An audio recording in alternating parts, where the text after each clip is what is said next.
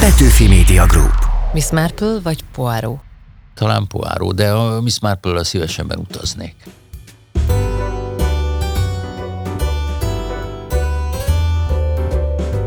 Semmiben sem nyilvánul meg olyan világosan az emberek jelleme, mint a játékban, mondja Tolstoy egyik figurája a Feltámadás című regényében, és mi arra gondoltunk, hogy játszunk, ismert alkotókkal, előadó művészekkel. Olyan kérdéseket teszünk fel nekik, amik néha meghökkentőek, furcsák, vagy talán annyira kézenfekvőek, hogy korábban épp ezért nem jutott eszünkbe megkérdezni tőlük. Mi lenne, ha? Játék a lehetőségekkel. Ez a kultúra.hu podcastje, Seres Gerda vagyok. Színész, rendező, színház alapító. Egyszer megírja az élete történetét, ha lesz ideje kizárólag az írásra koncentrálni.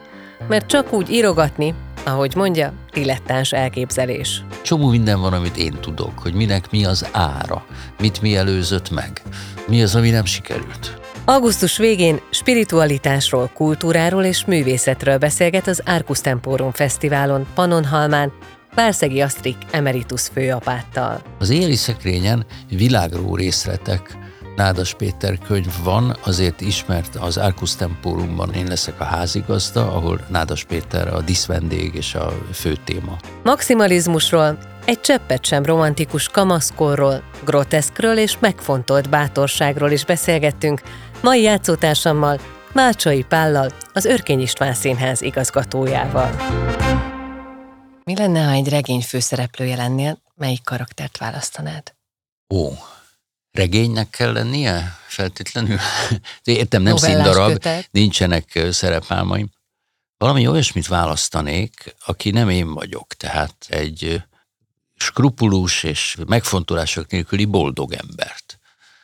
Mit tudom én, Tonio Krögerből Hans Hansent. Mert természetesen, mint minden olvasó, én is inkább Tonio Krögernek érzem magam, mint Hans Hansennek, és ez a vágyott, boldog, tulajdonképpen kérdések nélküli élet az nagyon érdekelne, azt hiszem másfél óra hosszat, és aztán nyilván unatkoznék benne.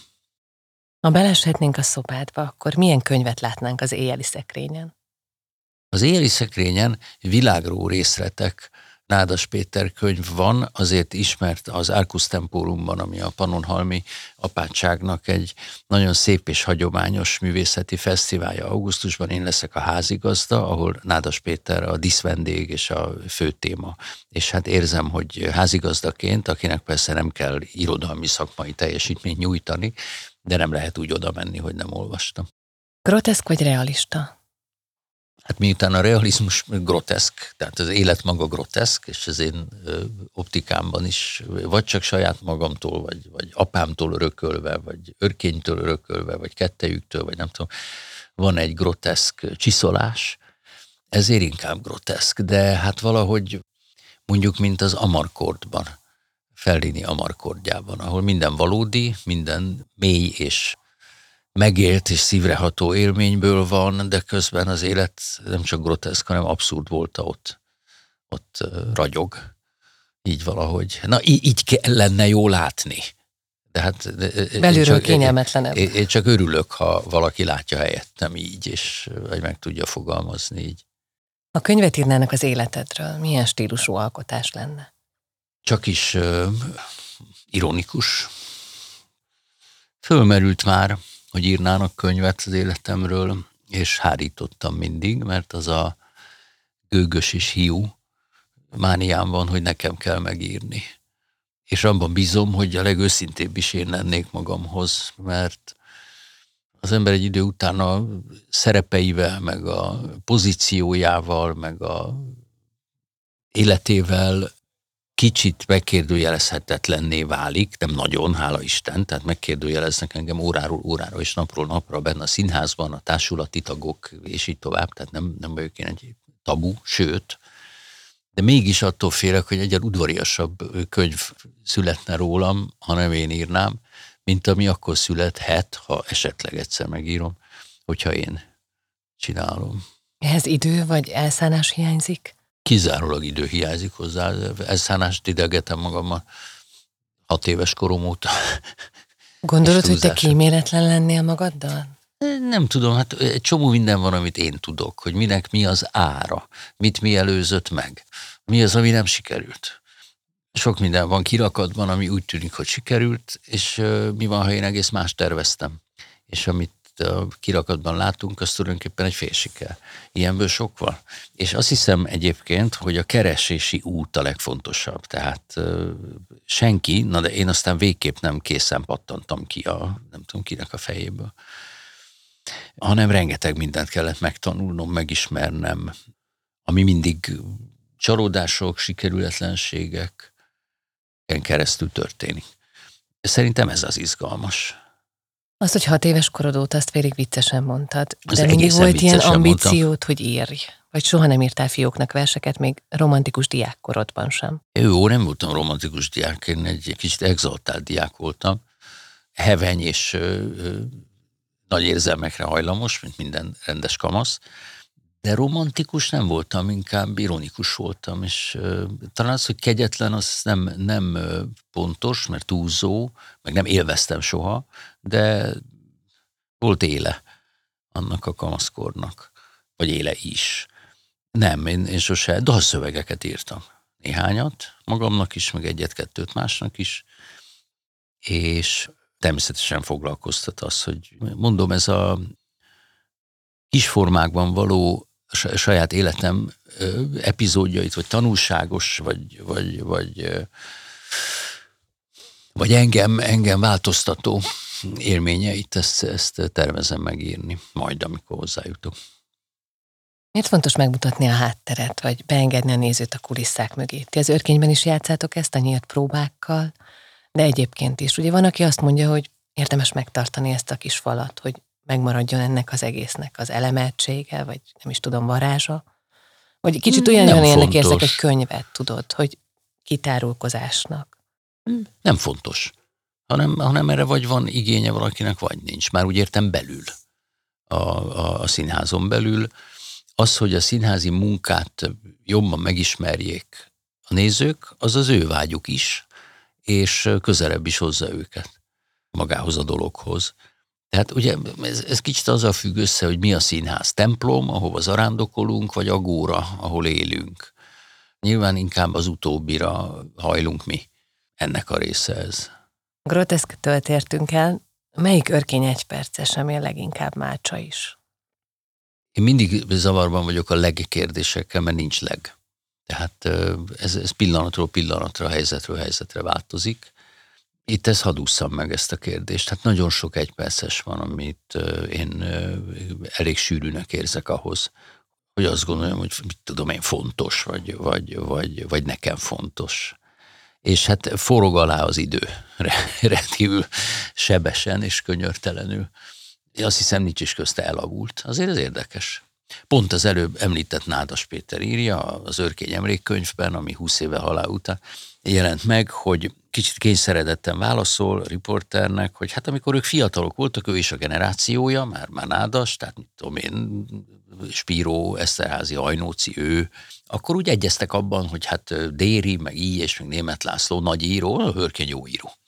És hogy milyen érdekes, hogy húsz évvel halála után az örkény életműve él, egyre élőbb, és jelen van a gondolkodásunkban, és a fogalmazásunkban, és a szemléletünkben, Német László így és egészen más út tart, vagy más utat jár be. Egészen más utat, azt nem lehet tudni, hogy ők mikor forognak vissza a látótérbe. Hát ezek nagy ö, csillagok, vagy nagy bolygók, tehát ők keringenek, és jönnek, mennek.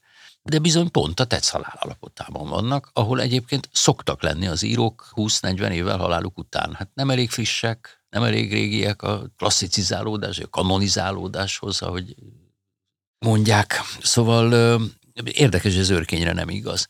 Ezért nem tudok az egypercesek közül egy kedvencet mondani. Most mondhatnám azt, hogy nézzünk bizakodva a jövőbe, az milyen igaz, mert igaz, mert azt mondja, hogy majd 150 év múlva minden nagyon remek lesz. Hát most is azt halljuk. Néha nem 150, hanem 9, néha 16, néha 30, de a magyar megváltás az mindig majd. Majd, most még egy kicsit, de majd. Na, ez például nagyon jó lenne érvénytelennek érezni ezt az egy perces, de nem lehet. Kivel cserélnél helyet egy napra? Valami olyas valakivel lenne jó helyet cserélni egy napra, aki nagyon messze van tőlem. Tehát egy olyan világból jön, amit én egyáltalán nem értek.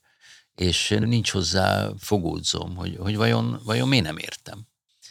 Vagy ami idegen, amit, amit nem láttam sose. Tehát, mit tudom én, mondjuk egy, egy rabbal, vagy egy meggyőződéses tálibbal, hogy, hogy, hogy, ott hogy van hogy mi, mi okozza mindazt, amit én nem értek, vagy amivel nem értek egyet, és ami mögött épp oly szilárd meggyőződés van, mint az én meggyőződéseim mögött. Ez a kíváncsiság, ez talán. Ez szerint döntenék. Ha bármilyen tehetséget választanál, mi lenne az? Zenei lenne, erre rá tudom vágni a választ. Hangszeres, zenei nem énekes, mert az előadó művészet és hangom nekem is van, és szoktam használni, már nem énekhangom, az nem nagyon van, hanem beszédhangom. Milyen hangszeren játszanál? Te pianinon tanultál, nem, ugye? Hát, én nem tanultam soha, tehát nem jártam tanárhoz, azt hiszem három gitárleckét vettem 16 éves koromban. Ez szinte mindegy de azért a, a klasszikus zenének a, az irodalma az olyasmi, amiben én nagyon szívesen el tudnék tölteni egy életet. Képzelem ma, mint előadó. Hát nyilván akkor természetesen, miután egy hiú ö, ö, ember vagyok, ezért egy szólóhangszer lenne, tehát akkor hegedű lenne, vagy zongora, vagy ilyesmi. Tudod, amivel utazik az ember, és sorba állnak a Covent Gardenban, hogy hallgassák. 16 évesen egy Vivaldi és egy Rolling Stones lemez volt az egyik első szerzeményed diákként, valahol legalábbis yeah. ilyesmit találtam. Az stimmel. Mit hallgatsz, ha jó kedved Ugyanezt hallgatom ma is. Nem, nem feltétlenül Rolling Stone, mindenféle zenét hallgatok, tehát klasszikus zenét is hallgatok, és rock zenét is hallgatok. Azt, hogy most a klasszikus zenét mondtad, hogy például ezzel turnézás, soha nem vágytál arra, hogy rockzenész legyél, például amikor rövid dalszerző korszakodat élted? Nem, nem vágytam arra, hogy jogzenész legyek, de miután nagyon szerettem a zenét, arra vágytam, és ezt csinálom is néha, hogy egy gitárral a kezemben itt-ott játszom, tehát mit tudom én, az őrkénykerten, vagy a Dés koncerten legutóbb elkértem tőle egy dalt, felkért, hogy menjek, lépjek fel a koncertje, mondtam szívesen, és akkor elkértem tőle a Sentiment című nagyon szép dalt, amit Partinad Lajos írta a szöveget, és a zene természetesen, és akkor azt eljátszottam, meg elénekeltem. Ennyiben igen. Improvizáció vagy gyakorlás? Ja, gyakorlás. Persze. Nem is engedett soha azt, hogy mondjuk ösztönösen próbálkozz? Ja, dehogy nem, hát ez egy csomó mindenben vagyok én ösztönös, csak az, a, a szakmámra gondoltam, hogy hát ez egy munka.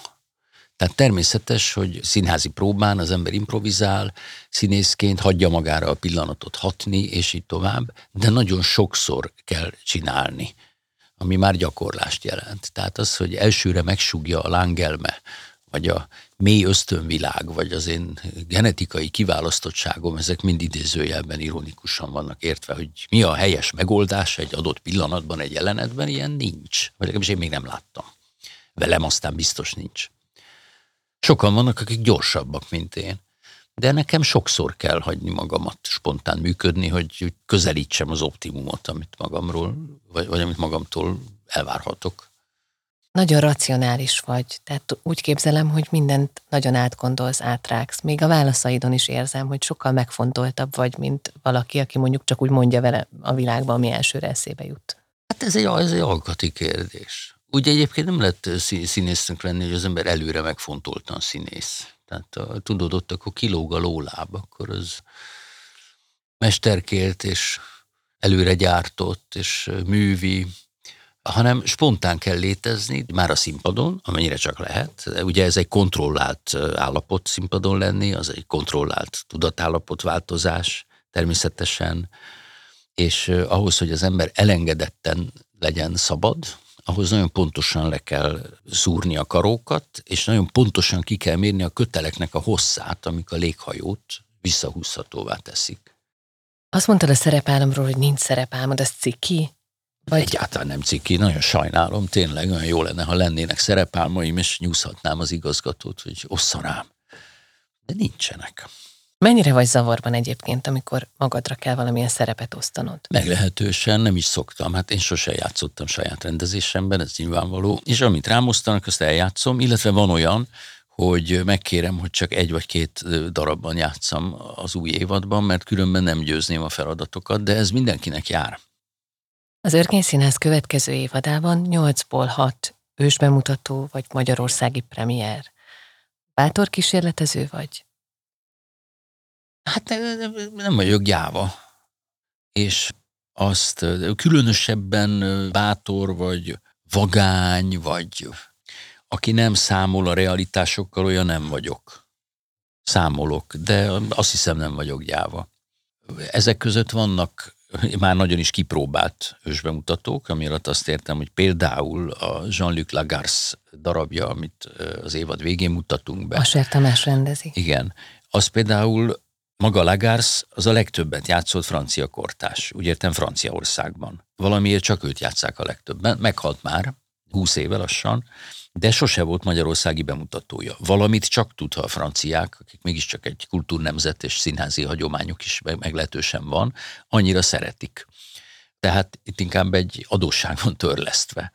Vagy Ferdinand von Schirach, akinek az Isten című darabját fogom én rendezni, Gott címen, ez a német nyelvterület jelenlegi legnagyobb sikere. Mit jelent ez, hogy vitadráma? Hát az azt jelenti, hogy a témája egy nagyon húsba vágó téma, tulajdonképpen a meghalás méltóságáról szól, és esélyeiről szól.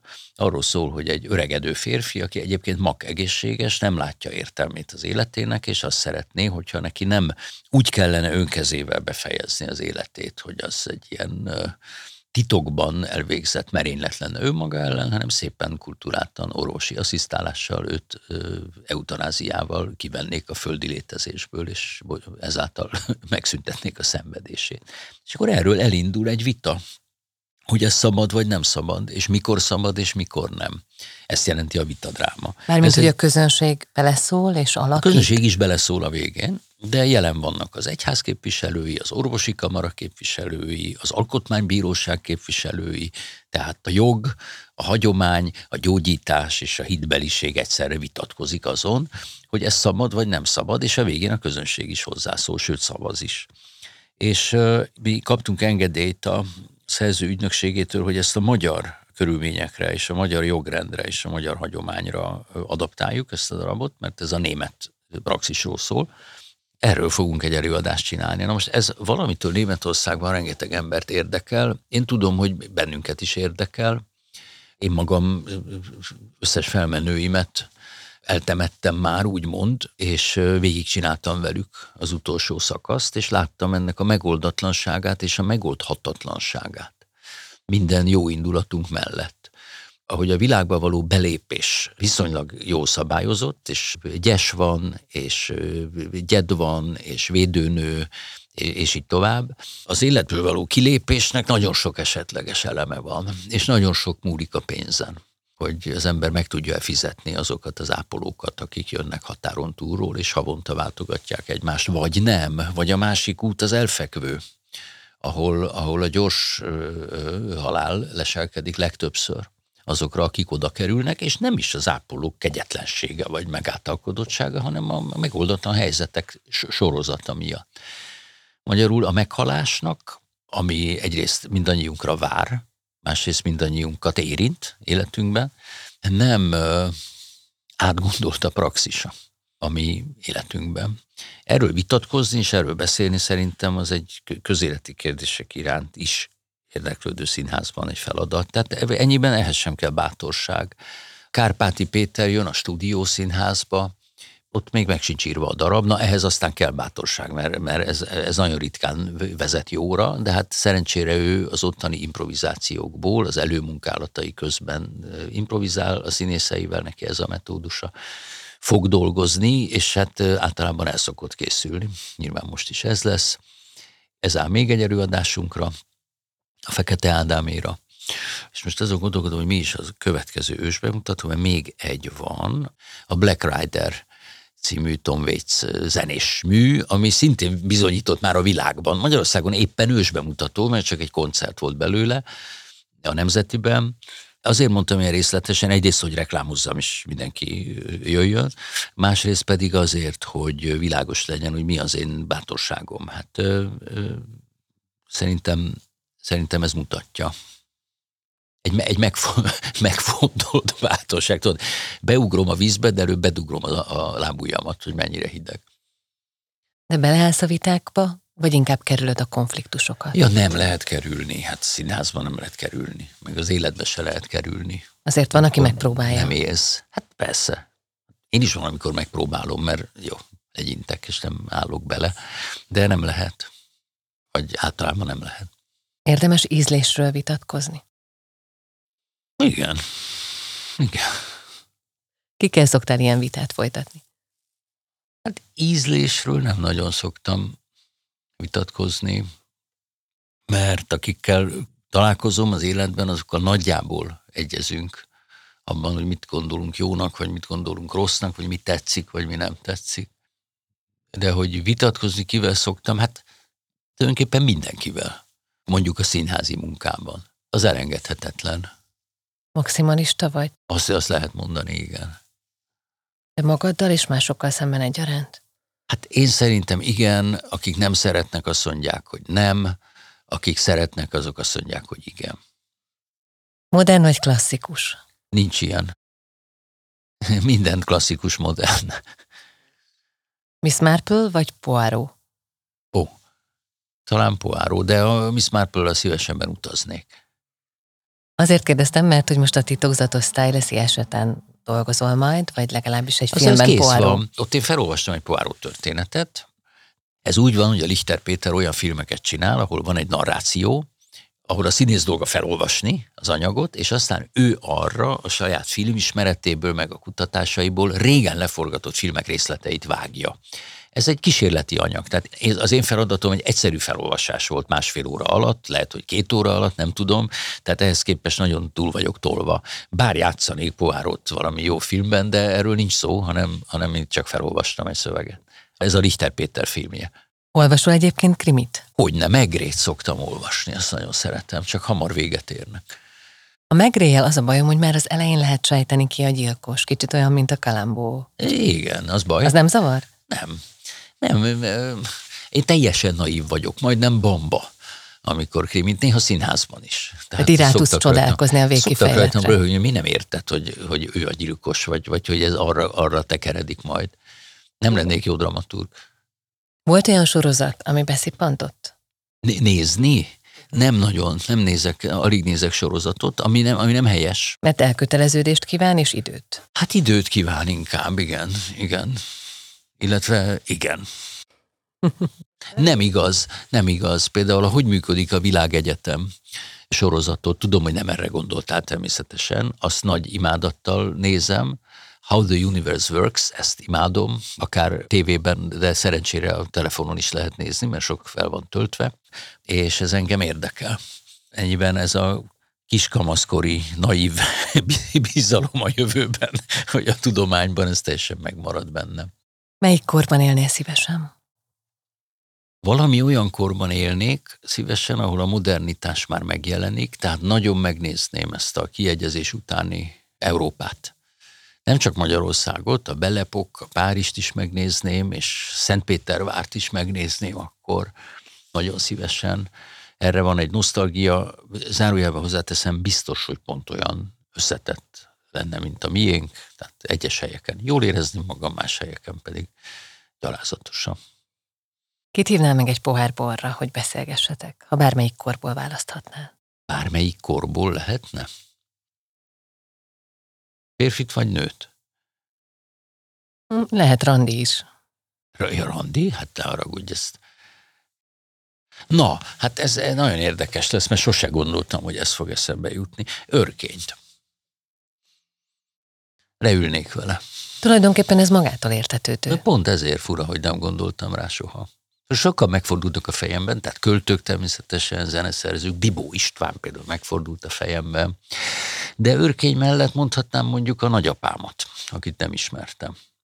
Az is roppant érdekelne. Vagy a 20-25 éves apám. Nagyon szívesen beszélgetnék vele. Vagy a 35 éves apám És ha csak mondjuk 30-40 évet mennénk vissza a 20-25 éves Mácsai Pálhoz, az milyen lenne? Magammal? Én, én emlékszem, milyen voltam, azt hiszem. Hogy, hogy mit mondanék neki? Uh-huh. Vagy milyennek látnád ma? Fel a fejjel, fiatalember. Csak így tovább. Nem tudom. Hát, Sokat változtál? Persze, nagyon is. De alapvetően nem. Hát alapvetően tényleg nem. De hát sokkal többet tudok, mint akkor. Sokkal egyszerűbben döntök, mint akkor. Biztatnám arra, hogy hamarabb lépjen az életében. Hajlamos vagy beragadni helyzetekbe? Igen. És akkor egészen elviszed a falig, amikor már biztos, hogy nem lehet tovább. Hát azokat a helyzeteket, amiket ki lehet azért bírni, azokat hajlamos vagyok túl sokáig tűrni. Amit nem lehet, azt, azt nem, ott nem, tehát nem, nem vagyok mazohista, és nem vagyok áldozati típus, ott, ott azonnal lépek, de ami tulajdonképpen kezelhető, hát igen, ilyen is, olyan is, abban van hajlamom hagyni. Ha a másik irányba mennénk, akkor Előre? tíz év múlva hogyan képzeled magad? Jó lenne, ha tudnék foglalkozni, ha rólam van szó, jó lenne, ha tudnék foglalkozni írással, komolyan és békén hagyott állapotban, mert az egy dilettáns elképzelés, hogy az ember majd úgy írogat, mert akkor az majd olyan is lesz. Az egy életforma. Jó lenne, hogyha az Örkény Színház létezne, és nem tűnne el a múltba. Jó lenne egy szilárd egészség, amire semmiféle garancia nincs tíz év múlvára, bár ma estére se, és jó lenne egy olyan ország, amelyik a legjobb esélyeit keresi. Az nagyon jó lenne. Egy kétségtelenül európai, természetesen szuverén, erős, kiegyensúlyozott ország, az nagyon jó lenne. Mint haza, mint élettér. Van olyan kortárs képzőművész, akinek szívesen megnyitnád a kiállítását? Van. A Szűcs Miklós. Szerettem a És a képei a kapocs, vagy az Eszterházival való közös tolga ja, is? Nem, ez eszembe se jutott most. Most az jutott eszembe, hogy kinek a képén felejtettem rajta a szememet az elmúlt évben, mondjuk egy öt percre. És akkor ő jutott eszembe. Természetesen vannak mások is. Milyen képet látnál szívesen a nappalitban? Hát az én nappalimban az apám képei vannak, nagyon kevés számban, mert alig van nekem. Most készül egy nagy kiállítása. December elején nyílik meg a Kiscelű Múzeumban, mert száz éves lenne. Éppen ma számoltam meg a múzeum számára, és hét darab kép van a lakásomban összesen, de ebből csak három nagy. Már nagy, hát 70-80-as, vagy, vagy 60-80-as, a többi az picike vagy rajz tehát alig. Ott az van, és azokat én nagyon szívesen látom. Nagyon szerencsésnek érzem magam, hogy, hogy az apám festő, és hogy volt, és hogy pont olyan képei vannak nálam, amiket szeretek. Vagy, sőt, hát tulajdonképpen a gyerekkoromba kötnek be. Mert emlékszem, amikor festette őket, bár van egy, amikor az oroszlán jön a gangon szembe, vagyis a folyosón, a, a lakás folyosón, és látszik hátul a gang, azt 61-ben festette, amikor én születtem, remélem nem velem egy összefüggésben, de az egész gyerekkoromban ott volt. Tehát ez nekem ilyen szagokat érzek ilyenkor, és hangulatokat, meg, meg, meg az ő, ő jelenlétét, meg hát emlékszem, hogy lejtett a padló a műterembe, emlékszem, hogy recsegett a padló, emlékszem, hogy csukódott be az ajtó, milyen hangja volt. Tehát valahogy a gyerekkoromnak egy ilyen szinesztétikus, bonyolult érzete, amikor ránézek ezekre, és ez nekem nagyon jó. Nagyon szeretnék egyszer úgy ránézni ezekre, mintha először látnám. Tehát ha valaki el tudná mindezt venni, de úgy, hogy visszaadja, nem elektrosokkal kitörölni, hanem, hanem most, most egy fél órára elvesszük ezeket az emlékeidet, és most néz rá szűz szemmel, hogy akkor milyen lenne. Ez roppant érdekel, de ez rengeteg műalkotással van így. Tehát például írtó szeretném, ha mondjuk kamaszkori József Attila emlékeket újra lehetne élni, tehát azt a rendkívüli ilyen tényleg torokszorító hatást, amit egy-egy vers, amikor először olvastam, és, és, és tett rám, de nem kapom vissza. Emlékszem zeneművekre is, hogy milyen volt, amikor először hallottam. Ezért kell színdarabot például végigolvasni, amikor az ember olvassa, ha nem annyira rossz, hogy leteszi a tizedik oldalnál, mert ezt az először látom élményt, ezt nem lehet soha többé visszahozni. És ha valamit nem fejeztél be, akkor az hát akkor már másképp marad. van. Hát nem, nem hanem, hanem ha tartok közben két nap szünetet, akkor nem ott folytatódik a fejemben. Tehát nem azt az élményt fogom átérni, amit majd a néző átél, aki egyszer találkozik vele. És muszáj végigolvasni, olyan körülményeket teremteni. És azt rögzíteni is kell, hogy Például hol unatkozol, amikor először olvasod, hol kerülsz különösen izgalomba. Ezeket muszáj fejben rögzíteni, mert ez, ez, a, ez a darab természete, amivel majd a néző találkozik. És ahogy munkadarabbá válik, mert újra és újra és újra csinálod, úgy elveszíted ezeket az eredeti érzeteket. Ha találkoznál egy idegennel a vonaton, aki semmit nem tud a magyar kultúráról, mi lenne az a néhány dolog, amit feltétlen elmesélnél? Hát vagy tud magyarul, vagy nem tud? Tegyük fel, hogy tud, vagy most Na, legyen ez. Jó, akkor játsszuk ezt, hogy tud. Hát akkor, akkor verseket mutatnék neki. Akkor a magyar irodalomról, vagy népdalt mutatnék neki például, és az abban lévő elképesztő bonyolult költőiséget, már bizonyos népdalokban lévő, kristálytiszta és, és bonyolult költőiséget, ahogy dallam és szöveg is vallomás egyszerre van jelen, és aztán verseket mutatnék. És talán utána lehet, hogy mondjuk pont Bartókot, noha ez nagyon kézenfekvő, de azt hiszem például, hogyha valaki a nyitott füllel meghallgatja, akár a zenei előképzettség nélkül mondjuk a koncertót, akkor az egy csomó mindent megért abból. Hogy mi magyarnak lenni, meg mi ennek a nehézsége, meg hogy azt miért pont Amerikában kellett megírni, és így tovább. Azt hiszem, vagy mutatnék neki például egy tornácot ami anyám tyúkja előadásunknak a díszlete, az örkényben egy tornác. Mégpedig nem csak azért tornác, mert az nagyon jól kifordítja a színészt, mint fizikai tér a nézőtér felé, hiszen a verseket a nézőnek mondjuk, és ez ezt megoldja. Továbbá tört állásokat tesz lehetővé, lehet könyökölni, feküdni, ülni ablakba mindenfélét, ülni, ablakba ülni mindenfélét, nem, nem kell állni, mint a szavalónak, hanem azért is, mert szép, oszt kész. Mégpedig mindenkinek szép. Rendkívül kevés dolog van az országban, amiben ez az ország egyetér, de hogy a vonatból kihajolva látunk egy tornászot egy dombon, és az fehér, és hogy az szép, azt hiszem, hogy ezzel talán senki nem vitatkozik. Vagy hát tegye, de hát akkor nincs igaza. Ez volt a Mi lenne, ha podcast sorozat hatodik adása Mácsai Pál színművésszel. A következő vendégem Lackfi János író-költő lesz. Sokáig azt mondták a szomszédok, hogy mindig tudják, mikor zuhanyzom, mert hogy így nyomtam telitorokból az opera áriákat.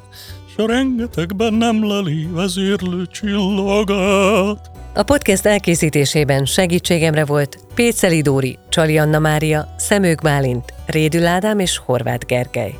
Kövessétek a Magyar Kultúra Podcast csatornáját, ahol a korábbi epizódok mellett más érdekes tartalmakat is találtok.